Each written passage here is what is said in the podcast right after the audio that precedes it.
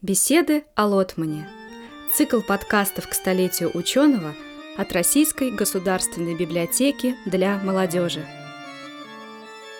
Беседа вторая. Лотман. Человек и ученый. Здравствуйте. В студии Анна Харитонова, и мы продолжаем наш разговор о Юрии Михайловиче Лотмане. Нашу вторую беседу мне бы хотелось посвятить основным фактам и говорящим эпизодам биографии Юрия Михайловича – а также коснуться его жизненных и научных взглядов. Не случайно именно эти два слова «человек» и «ученый» соседствуют друг с другом в заголовке выпуска. И тем более не случайно, что на первом месте стоит слово «человек». Содержание, стоящее за ним, его наполнение, в случае с Лотманом определяют все прочее. С человеческими качествами Юрия Михайловича напрямую и теснейшим образом взаимосвязаны его научные принципы. Итак, Лотман как человек. Каким он был? Как складывалась его жизнь? Прежде разберемся, откуда мы можем брать сведения, пытаясь ответить на этот вопрос. Здесь на помощь могут прийти, конечно, выступления, высказывания самого Юрия Михайловича, безусловно открывающие его нам как человека, интервью с ним не только на профессиональные, но и на общезначимые темы, ответы Лотмана и на вполне личные вопросы – Назову также несколько совершенно особых источников, позволяющих составить наиболее живой, тонкий и подробный портрет Юрия Михайловича. Конечно, это письма. Письма Лотмана и письма к Лотману соответственно. Эпистолярный жанр – жанр интимный, в котором человек выражает себя как нельзя полнее и откровеннее, ведь делится личным не с широкой публикой, а с конкретным адресатом – Сохранилась переписка Юрия Михайловича с членами семьи, с Борисом Федоровичем Егоровым, далее мы остановимся на его фигуре отдельно, с рядом коллег-ученых, учеников. Это обширный материал, и что примечательно, что ценно, материал, относящийся к разным периодам жизни Лотмана. На какие публикации пистолярного наследия Лотмана можно опереться – к счастью, к 2022 году мы имеем уже несколько широко доступных, весьма полных и даже действительно уникальных изданий. Рекомендуем обратиться к следующим книгам. Во-первых, это внушительный том, выпущенный в серии «Язык, семиотика, культура» в Москве в 1997 году под названием «Лотман Ю.М. Письма 1940-1993 годы». Оцените, какой огромный период охвачен. Во-вторых, Санкт-Петербургское издательство «Полиграф» в 2018 году выпустило книгу «Лотман, Минс, Егоров. Переписка. 1954-1993 годы». Это замечательное собрание писем трех главных героев, заявленных на обложке, а также жены Бориса Федоровича Егорова. То есть это переписка дружеского, профессионального и, я бы даже сказала, межсемейного характера. И в-третьих, Хотя можно было бы продолжить и в четвертых, и в пятых, но все же время ограничено, остановимся на третьем примере опубликованного эпистолярия. Это совсем свежее издание, вышедшее в январе этого 2022 года и заслуживающее пристального внимания. Лотманы «Семейная переписка» 1940-1946 годы. Выпущен этот том издательством Таллинского университета и содержит в себе уникальные исторические документы. В книге представлены источники, ранее не опубликованные. К примеру, в том вошло более 230 до то ли неизвестных писем самого Юрия Михайловича, а всего впервые опубликовано более 300 документов. За изданием этой книги стоит огромная архивная работа – было задействовано более десятка архивов, проделанная мощной редакционной командой, в которую вошли ученица и секретарь Лотмана Татьяна Дмитриевна Кузовкина, его племянницы Лариса Эриковна Найдич, дочь Лидии Михайловны Лотман, и Наталья Юрьевна Образцова, дочь Инны Михайловны Лотман в замужестве Образцовой, а также Габриэль Гаврилович Суперфин – в издании представлены не только письма Юрия Михайловича, а также его сестер Инны, Лидии и Виктории, но и воспоминания самого Лотмана, его старшего сына Михаила Юрьевича, племянницы Ларисы Эриковны и ученицы профессора Любови Николаевны Киселевой. Кстати, с фрагментом ее воспоминаний о Лотмане мы знакомились в нашей первой беседе. Также в томе представлено большое число фотографий с атрибуцией. Тираж у семейной переписки небольшой – 400 экземпляров – но по значению я бы назвала эту книгу книгой-событием и прекрасным подарком к юбилею ученого. Еще один путь узнавания Лотмана человека – это его не мемуары. Не мемуары, а это именно лотмановское название, были надиктованы Юрием Михайловичем незадолго до его ухода из жизни. Работа над ними длилась с декабря 1992 года до конца марта 1993 года. В них читатель найдет воспоминания Юрия Михайловича и о школе, и о войне, и об университете, о встрече с Зарой Григорьевной, о его преподавателях, тартусской жизни. Думаю, слушатель уже убедился, что эти небольшие не мемуарные заметки – чрезвычайно ценный источник биографической информации о Лотмане, причем полученный от него самого. Наконец, в качестве еще одного ключа к личности Лотмана логично и справедливо рассматривать непосредственно биографические заметки о нем – Безусловно, сохранено и зафиксировано множество воспоминаний о Юрии Михайловиче, его близких, друзей, коллег, учеников. И более того, сегодня мы еще имеем возможность видеть и слушать тех, кто когда-то видел и слушал Лотмана, общаться с теми, кто когда-то общался с ним. В качестве одного из ключевых источников такого рода назову и всячески порекомендую книгу Бориса Федоровича Егорова «Жизнь и творчество Ю. М. Лотмана», Биографию, на которую я и сама буду опираться в изложении ряда сюжетов и деталей жизни нашего героя. Заканчивая это необходимое отступление, посвященное материалам к портрету личности и истории судьбы Юрия Михайловича, позволю себе следующее резюме. Конечно, образ автора так или иначе проявляется и непосредственно в самих его трудах. Причем в них отражаются обе ипостаси – и человека, хотя, может, в большей степени имплицитно, между строк – и уже явно ученого.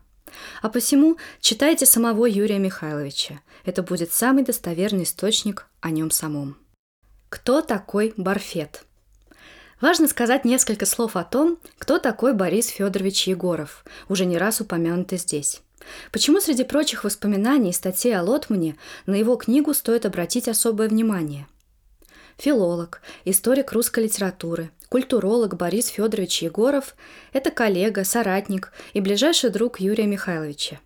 Их дружба и постоянный взаимный диалог длились на протяжении более 40 лет, почти полвека, с момента встречи еще студентами на филологическом факультете Ленинградского университета во второй половине 1940-х годов, до ухода Лотмана из жизни в 1993 году – Барфет и Юрмих, как они называли друг друга, сохраняя при том неизменное обращение на «вы», вместе прошли огромный путь и всю жизнь дружили семьями.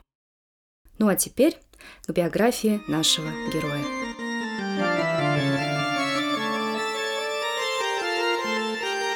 Юрий Михайлович Лотман родился 28 февраля 1922 года в Петрограде в семье Михаила Львовича Лотмана и Александры Самойловны, урожденной Нудельман. Юрий был четвертым ребенком и единственным мальчиком, растущим среди трех старших сестер – Инны, в будущем музыковеда и композитора, Лидии, ставшей известным литературоведом и во многом способствовавшей росту и неугасанию интереса брата к филологии, и Виктории, избравшей в дальнейшем профессию врача. Родители. Все мы родом из детства, Хочется сказать несколько слов о родителях Лотмана, об атмосфере, царившей в семье, об укладе жизни и их маленьких традициях. Ведь все это прямо повлияло на становление Юрия Михайловича и его сестер, на формирование круга интересов детей и на их выбор своего дальнейшего пути. Михаил Львович а если отмотать пленку истории его жизни к началу, Герш Финкельштейн родился в 1883 году и был, судя по всему, человеком незаурядным, энергичным, неравнодушным к искусству и высоко ценившим образование. Известно, что он был родом из Одессы, происходил из зажиточной семьи коммерсантов. Фамилию свою он еще в юности сменил на фамилию Лотман. Известно, что это случилось в начале 1900-х годов – когда молодой человек решил поступать в Петербургский университет.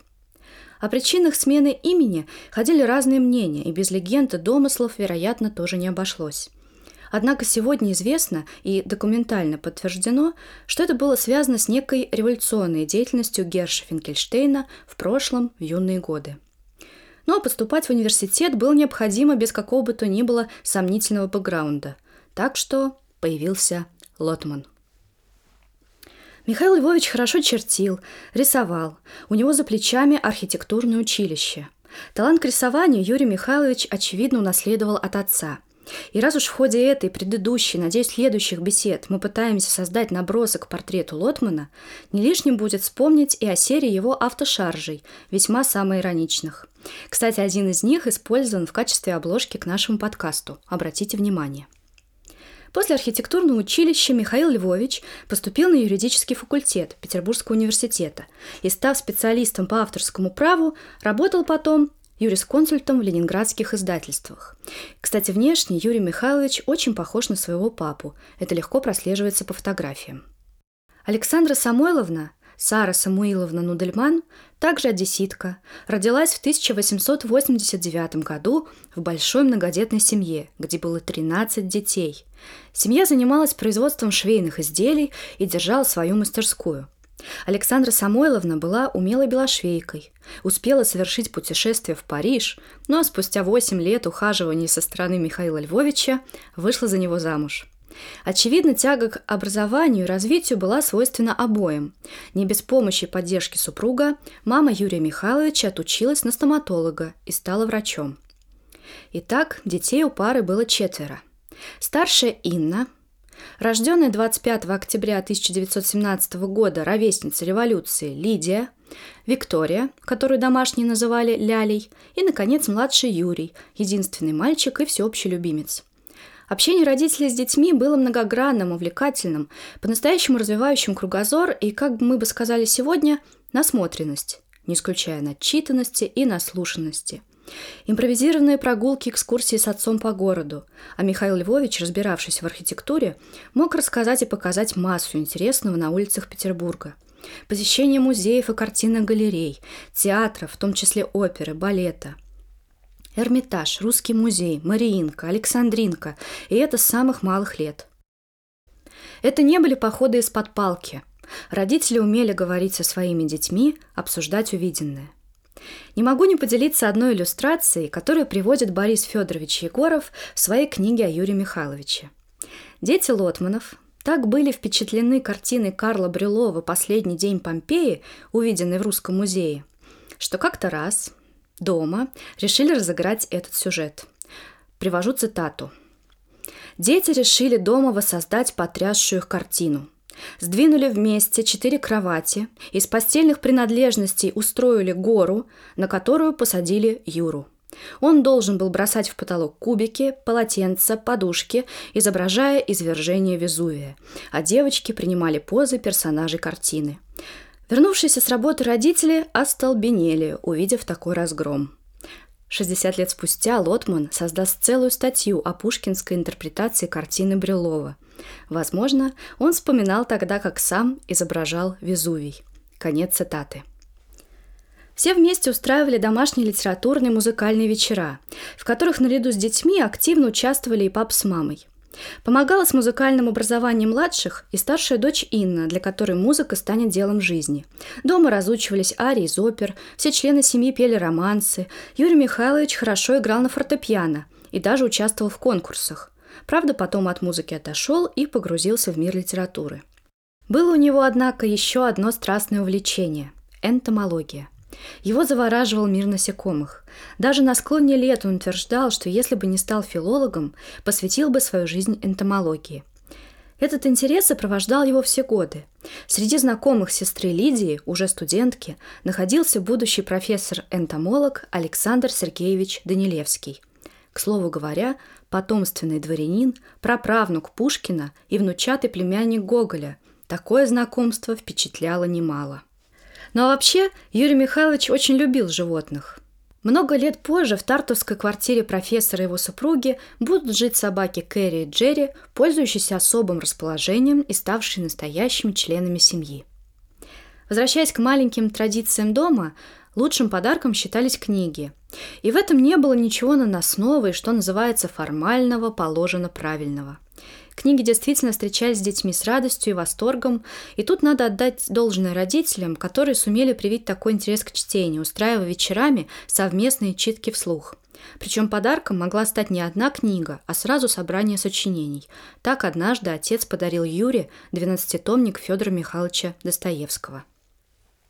В сущности, оглядываясь на те годы, воспоминания, описания жизни Лотманов, сегодня мы, конечно, со стороны, но тем не менее, можем сказать, что это была счастливая семья, которая максимально широко развивала картину мира детей и находила для этого возможности, живя при том довольно просто – стремилась дать им универсальное образование, повысить общий культурный уровень, а затем позволить выбрать тот путь, какой каждый ребенок считал своим – но, чтобы это чутье к призванию появлялось, все учились и расширяли круг своих интересов.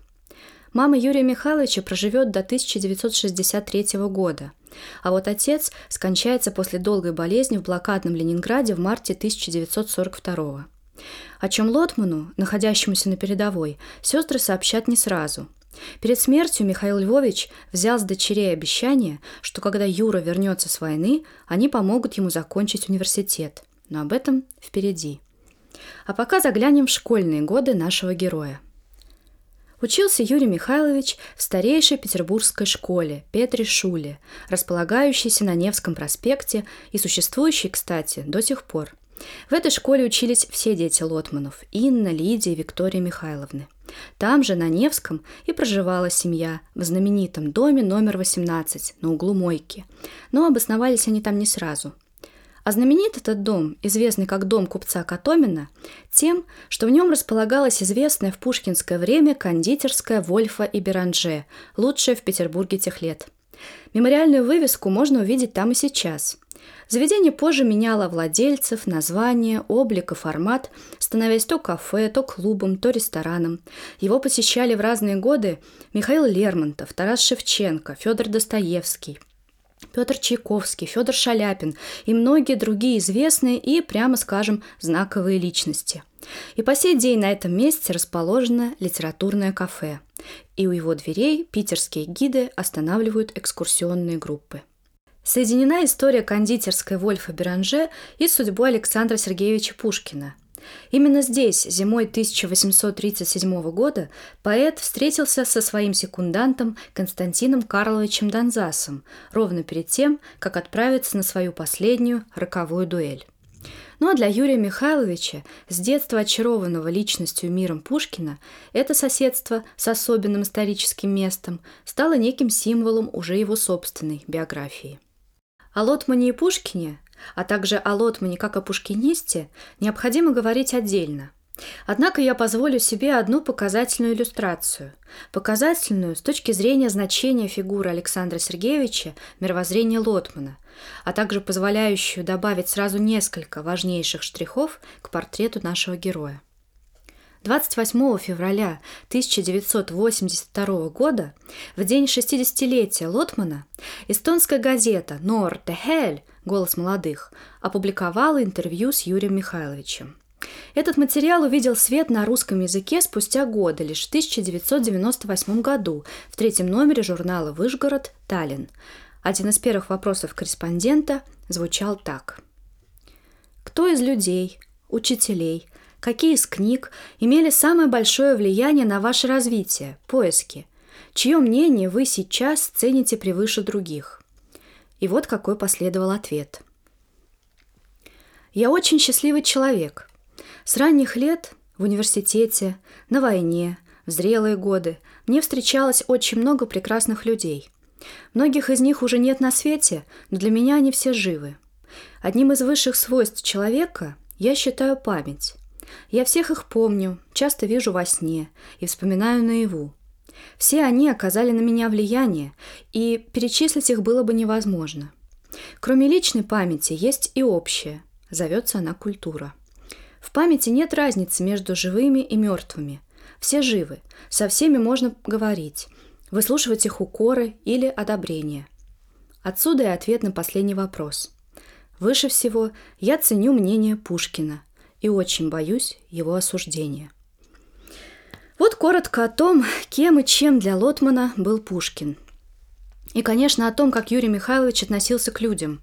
Кстати, на обороте одной из совместных фотографий с сестрой Лидией Михайловной, сделанной в октябре 1940 года, то есть прямо перед отправкой в армию, Лотман написал, кавычки открываются, «Руссо изумлялся, почему ему в молодости попадалось столько хороших людей, и все так хорошо к нему относились. 21 октября 1940 год, Ю. Лотман. Кавычки закрываются. Любопытно, что 18-летний, что 60-летний Юрий Михайлович, так сказать, оба, испытывают благодарно удивленное и глубоко признательное чувство по отношению к встречающимся в жизни людям. Вообще, мне кажется, чрезвычайно важной и справедливой мысль, высказанная Татьяной Дмитриевной Кузовкиной в одном ее выступлении, посвященном изданию семейной переписки Лотманов, которая увидела свет в начале 2022 юбилейного года – Татьяна Дмитриевна – доктор филологических наук, ученица, в поздние годы секретарь Юрия Михайловича, ныне член редколлегии книжной серии «Библиотека Латманиана» издательства Таллинского университета. Так вот, Татьяна Дмитриевна удачно выразила общее наблюдение целой команды людей, работавших с архивами и эпистолярием Лотмана. Думаю, оно весьма и весьма попадает в точку. Кузовкина обратила внимание на то, что знакомство с письмами Лотмана за самые разные периоды рождает чувство единства личности. Жизненное кредо ученого, его интересы, взгляды, черты характера и неутомимое стремление к научной деятельности – все это характеризуется постоянством, хотя, конечно, могло с годами трансформироваться. Но и в 18-летнем юноше, и в 20-летнем молодом человеке, и в мужчине средних и преклонных лет мы все увидим несменяемые фундаментальные качества и черты знакомого нам Юрия Михайловича цельную личность в развитии. Ну а нам пора возвращаться на берега Невы. После окончания школы с отличным аттестатом, уже очарованный миром литературы и студенческой жизнью филфака, с которой был не понаслышке знаком, общаясь с компанией старшей сестры Лидии и даже в школе посещая ряд университетских занятий, юный Юрий Лотман в 1939 году поступает на филологический факультет Ленинградского университета. Здесь жизнь сталкивает его с удивительнейшими людьми, настоящими легендами, которых, однако, тогда можно было встретить просто по дороге на учебу, в университетских коридорах и, конечно, на лекциях и семинарских занятиях.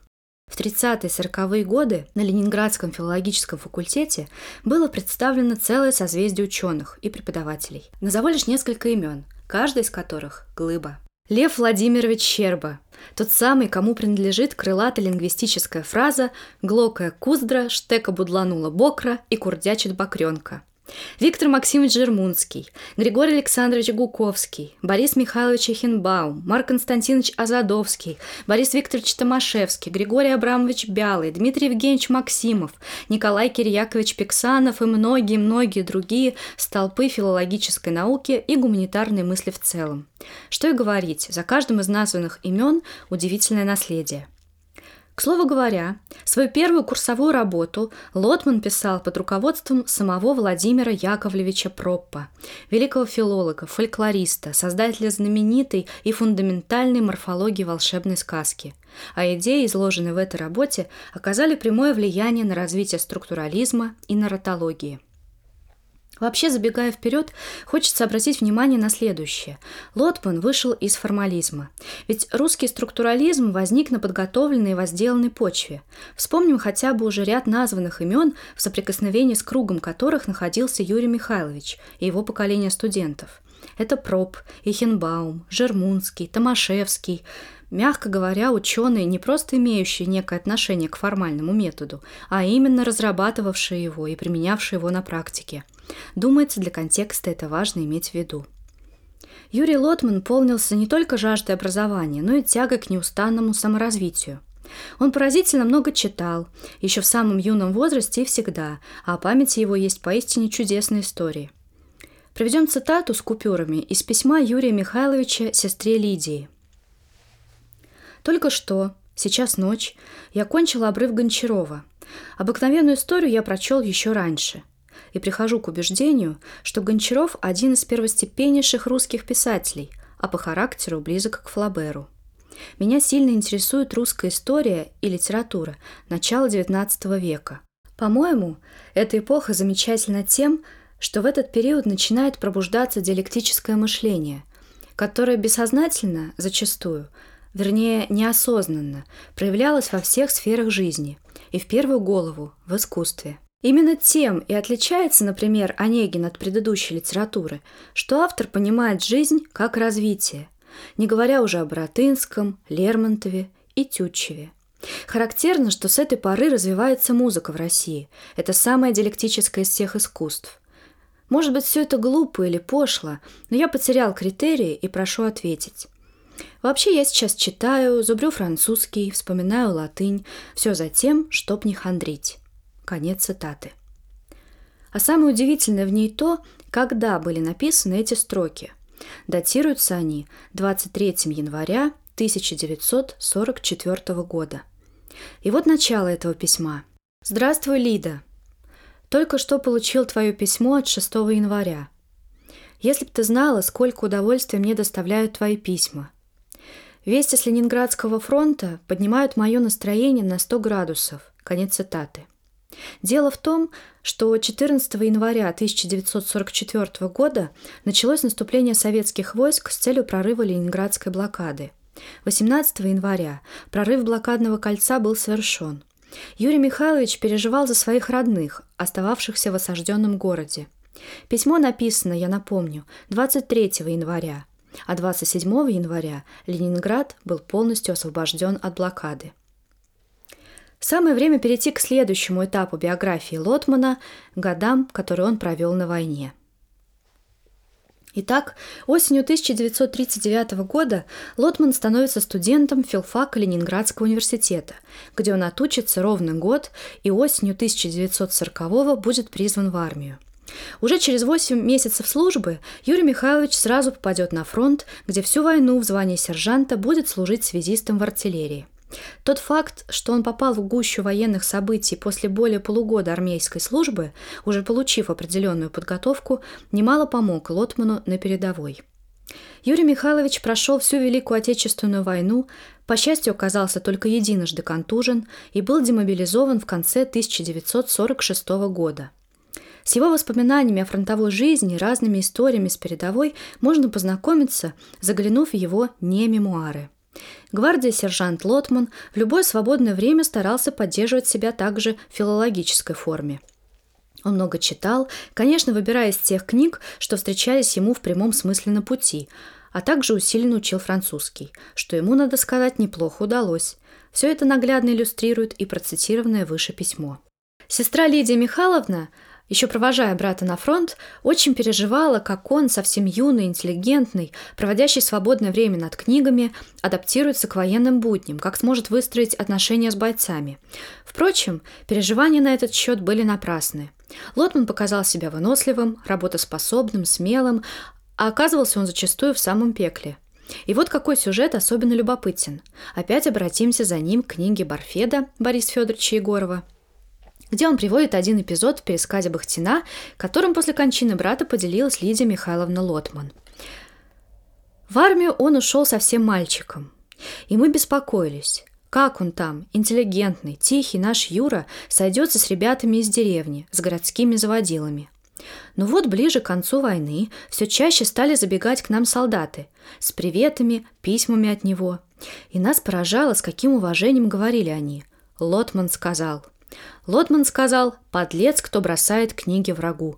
И они собирали книги в оставленных библиотеках, везли их с собой, а потом, когда появлялась возможность, сдавали по назначению. Лотман и в армии стал в кругу солдат негласным лидером. Возвращение в университет. Итак, в 1946 году Лотман возвращается на покинутый некогда факультет, и его зачисляют на второй курс без экзаменов. Дело в том, что, уходя в армию осенью 40-го, Юрий Михайлович решил наперед сдать экзамены за следующий учебный год. В это время интерес к фольклору сменяется особым вниманием к богатейшему периоду истории русской литературы конца XVIII – начала XIX веков. Научным руководителем, вопреки общим ожиданиям, Лотман изберет Николая Ивановича Мордовченко, ученика Юлиана Григорьевича Оксмана – надо сказать, что в то время настоящей звездой среди питерских литературоведов был Григорий Александрович Гуковский, талантливый ученый, артистичный лектор, кумир студентов. Лотман же, уже на втором курсе посещая семинар Мордовченко по Евгению Онегину, на третьем году обучения избирает его в качестве научного руководителя. Может быть, более кабинетный, скажем так, Николай Иванович казался внешне менее блестящей кандидатурой на эту роль, Однако именно его подход был по душе Юрию Михайловичу. А симпатизировал Лотман следующим чертам мордовченко-ученого – Стремлению к объективности выводов на основе изучения максимально широкого материала, детального и глубокого изучения всех сторон исследуемого объекта. Так, рассматривая конкретное произведение, было необходимо внимательнейшим образом познакомиться с контекстом эпохи, биографиями ее представителей, общественным фоном создания и существования текста – да, возможно, на фоне харизмы Гуковского Мордовченко выделялся не так выгодно. Однако он был справедлив и дотошен к фактам, что можно внести в характеристику исследователя как большой плюс. Лотман-студент погружается в изучение Карамзина, Радищева, масонов, декабристского периода и делает большие успехи. Он пристально изучает не только литературно-художественный, но и общественно-политический, идеологический, философский контексты, журналистскую полемику – Свои студенческие наметки и разработки Лотман будет развивать в полную силу и позднее. Здесь же, в университете, Лотман познакомится, и сближение это не будет напоминать страницу из романа, оно окажется поначалу отнюдь не лучезарным, со своей будущей супругой и коллегой, действительно второй половиной, спутником всей жизни, Зарой Григорьевной Минц – но думаю, что истории их знакомства и небольшому рассказу о самой Заре Григорьевне, удивительной женщине, мы посвятим пусть небольшую, но самостоятельную особую беседу.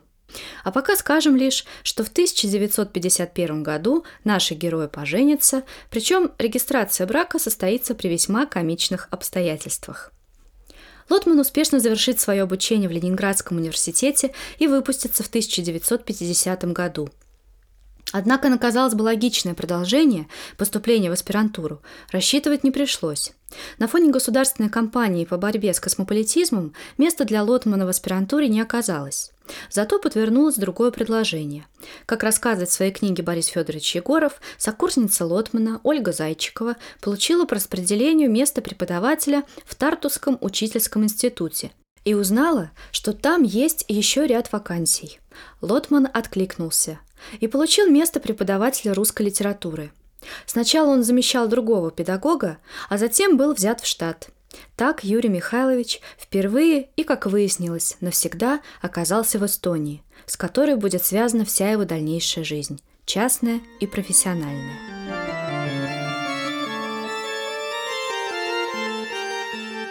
Тартусский период охвативший более 40 лет жизни Лотмана с 1950 по 1993 год, ознаменован множеством примечательных и поворотных событий личного и научного порядка.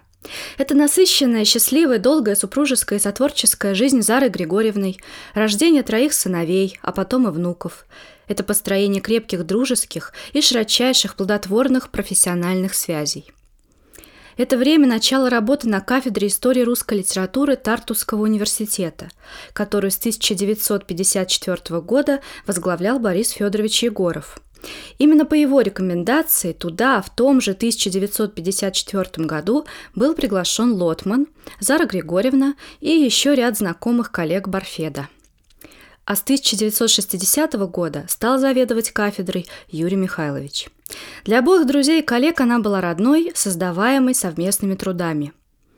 Для Тартусского университета Лотман, как сущности для всего города Тарту, стал героем, персонажем, символом, научным покровителем, любимым профессором, почетным горожанином и человеком, навсегда связанным с историей Тарту и его университетскими стенами – Проживая в Эстонии, Лотман интересовался русско-эстонскими культурными сюжетами, изучал исторические связи двух народов, эстонские темы в отечественной культуре. В Тарту Лотману довелось оказаться в удивительной команде единомышленников. Здесь создавалась совершенно особая, неповторимая, легендарная атмосфера студенческой научной жизни. Здесь родится Тартуско-Московская семиотическая школа – Постоянному общению с внешним профессиональным сообществом, диалогу будут способствовать знаменитые летние школы по вторичным языковым системам, на которых возникнет невероятная свобода и радость научного общения. В череде докладов, диспутов, споров, даже закулисных пародий, конечно же, посиделок, будут созданы условия для полета мысли. Летние школы собирали большое число участников из разных городов Союза и даже зарубежных гостей, таких как Роман Осипович и Капсон – В школах непременно участвовали и Лотман, Назара Григорьевна, и Барфет, и, как вы уже поняли, целый сон имен. Здесь в полной мере развернулась научная, преподавательская и просветительская деятельность Юрия Михайловича. Слушая это все, можно подумать, что я рисую какие-то утопические, сказочно приукрашенные картины – но эта тартусская эпоха была и вправду удивительна, о чем свидетельствуют сами участники тех событий. Студенческая жизнь, окружавшая профессуру молодость, живость и опыт, мудрость, авторитет старших педагогов, само это создавало особый романтический флер.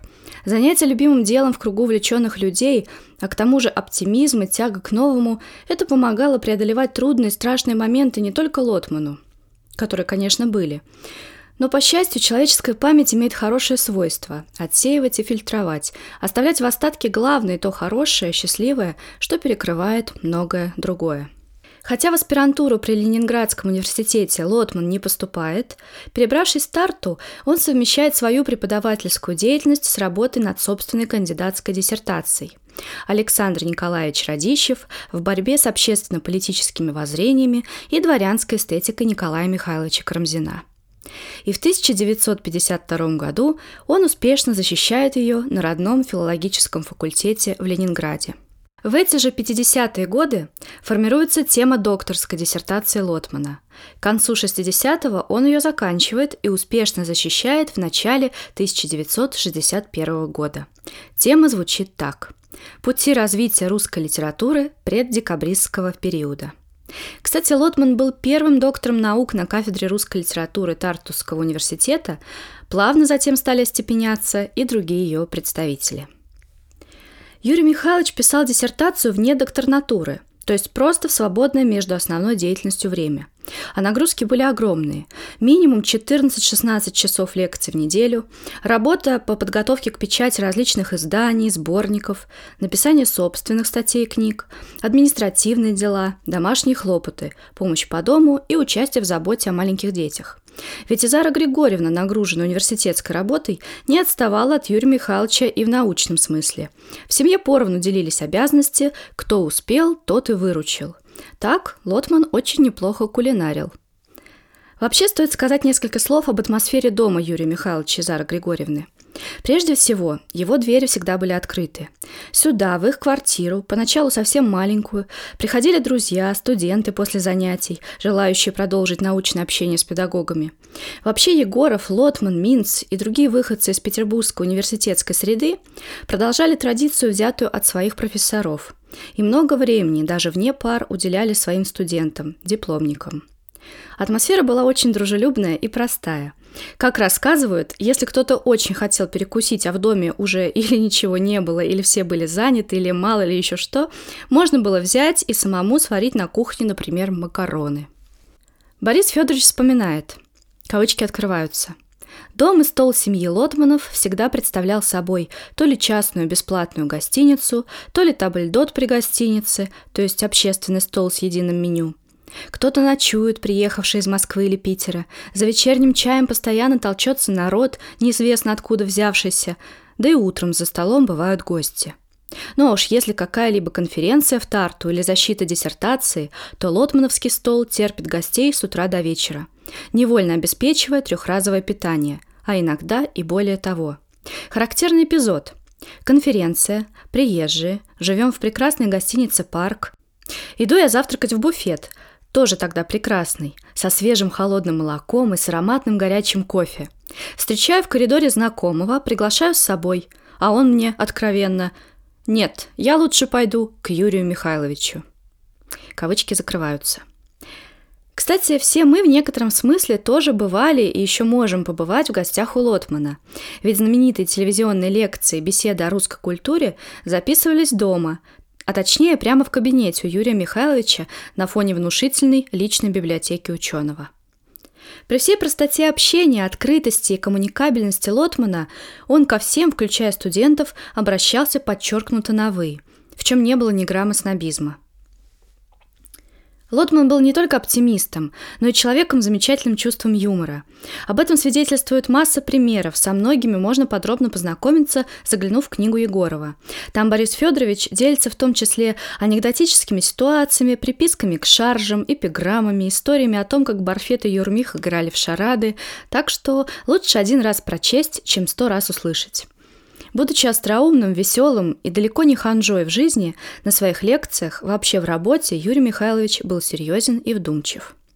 Чувство юмора помогало Лотману и военные годы. Об этом, о парадоксальном обостренном чувстве смешного в армии и на фронте, есть очень интересные заметки в его мемуарах. И приведено немало действительно ироничных, веселых эпизодов из того страшного и тяжкого времени – 1989 году Лотман, работавший на износ, перенесет инсульт и будет вынужден заново учиться говорить. Читать станет сложно, зрение ухудшится.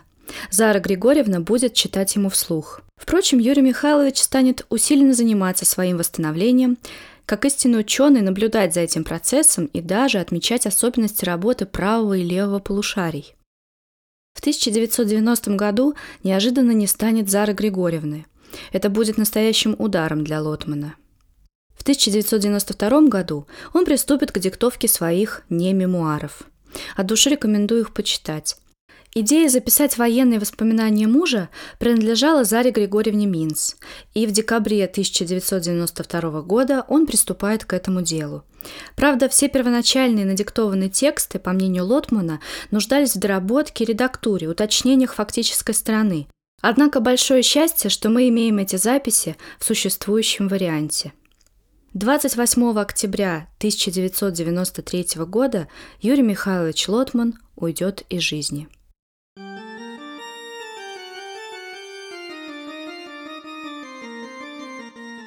Вот краткая история жизненного пути человека и ученого – что-то получилось осветить чуть более подробно, что-то обозначить пунктирно, о чем-то упомянуть лишь вскользь, а многое и вовсе осталось за кадром. Тем не менее, я надеюсь, что особенно для первого знакомства фактов и поводов для размышления проведено достаточно. В этой беседе, довольно пространной, несмотря на избирательность и на фрагментарность изложения сюжетов, портрет героя уже обозначился достаточно явно – если вам захочется знакомиться с биографией Лотмана, теперь вы ориентируетесь в ее основных этапах и важных точках и знаете, куда обращаться за развернутым повествованием. Лотман на протяжении жизни ценил и защищал в других, проявлял сам и привносил в окружающую его среду настоящий гуманизм, отчасти забытые проявления рыцарства, мужества, нес в мир понятие о чести, о важности такта и проявлении уважения к людям. И в этом не было ни капли демонстрации, позы или искусственности. Никогда. Это было его воспитание, его глубинные нравственные устои. В этом был весь Лотман. Умница, помнящая о том, что каждый человек – это великая ценность, и он не уставал напоминать об этом всем нам. В одном интервью, это видео легко можно найти в интернете, он озвучивает очень простые, но вместе с тем ужасно важные вещи – Поразительно, по жизни каждый из нас с вами может это для себя отмечать не раз, но порой именно то, что казалось бы очевидным, естественным и присущим общему пониманию, больше всего нуждается в постоянном напоминании, обсуждении, подлежит периодической реанимации в нашем сознании. Приведу несколько цитат Юрия Михайловича и сказанного им в той передаче. Надо научиться ценить других людей за то, что они другие. Никто сам по себе не составляет даже части истины, а все мы вместе составляем путь к ней. У нас нет культуры ценить другого человека. Мы все хотим, чтобы он был такой, как я, чтобы мне было легче с ним разговаривать. Но ведь прекрасно, он будет такой, как я, да. И мне будет легко с ним разговаривать. Но зачем мне с ним разговаривать? Если он такой, как я, он мне не нужен – мы воспитаны на нетерпении к другому человеку. Надо уважать своеобразие. Конец цитаты. А в качестве аналогии Юрий Михайлович приводит такой пример. Язык. Язык одинаков для всех и строго индивидуален.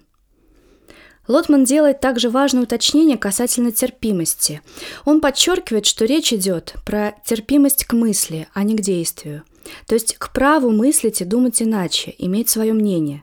А вот далее на уровне действий очевидно встает другой важный вопрос – о соблюдении взаимных границ, где мы вновь подходим к проблеме уважения другого. Вообще, размышляя об уважении и отношении к людям, даже удаленном от нас во времени и пространстве, а также о нравственных началах в личностном и исследовательском подходе к историческим персонажам, хочется привести следующие слова Юрия Михайловича. Это фрагмент из записанных бесед с профессором Лотманом, впервые опубликованных в дайджесте Ленинградского университета от 12 апреля 1999 года. Кавычки открываются. У Сергея Сергеевича Аверинцева есть хорошие слова о нравственных обязательствах историка – быть справедливым по отношению к людям прошлого. Человеческие права наших предков не могут, по словам Аверинцева, быть упразднены тысячелетиями, а их самих нельзя превратить ни в схему, ни в модную картинку. То, что люди прошлого охраняют человеческие права, это бесспорно. Поэтому мне неприятно видеть, как мы иной раз бесцеремонно вторгаемся в интимные тайны писателей прошлого, когда мы начинаем судить и рядить Наталью Николаевну Пушкину, защищать ее или обвинять. Она была женой Пушкина, и этого довольно. А Пушкин имеет право на свои тайны, которые ничего общего не имеют с тайнами творчества. Наталья Николаевна – женщина. Почему же мы с такой легкостью смеем чернить память женщины? Пушкин, защищая ее честь, вышел к барьеру. Скольких пушкинистов он бы вызвал на дуэль? Я думаю, что в этом литературоведении многое подсказывается мещанским интересам. Помните Поприщину Гоголя? Очень хотел знать, что по ту сторону закрытой двери – этот интерес далек от интереса историков. Кавычки закрываются. Хочется продолжить эту цитату, ведь далее Лотман говорит о возможностях постигнуть личность из прошлого и о естественных препятствиях на этом пути. Думаю, нам, решающимся познакомиться с Юрием Михайловичем, тоже стоит взять это на вооружение. Цитирую. Но в словах Аверинцева есть другая интересная мысль. Живой человек до конца не познаваем, Потому и историческую личность прошлого до конца познать не дано. Да что там прошлое? Мы себя и своих современников плохо знаем. А тут мы имеем дело лишь с документами, которые, как правило, доходят до нас лишь во фрагментах. Их трудно понять в полной мере. Вырванный из контекста и атмосферы своей эпохи, документ превращается в загадку – Однако то, что человек индивидуален и до конца не познаваем, не отменяет того, что он является человеком определенного времени и включен в типовые, повторяющиеся психологические ситуации. Такими ситуациями являются ситуации насилия, возмущения, бессилия. Человек всегда носитель определенного кода – языкового, культурного – к примеру, через тысячу лет меня или другого моего современника смогут изучать как носителя русского языка. Иными словами, каждый человек всегда в чем-то не индивидуален. Если бы он был абсолютно индивидуален, человек был бы всегда одинок. При этом чем гениальнее человек, тем он и неповторимее. Но человек всегда входит в какие-то общности. Завершить нашу сегодняшнюю беседу хочется еще одной выдержкой из интервью Лотмана, данного эстонской газете Норте Хель в 1982 году – Разговор с корреспондентом заканчивался коротким вопросом и однозначным ответом. Вопрос звучал так. «Что для вас свято?» Юрий Михайлович отвечал. «Человеческое достоинство».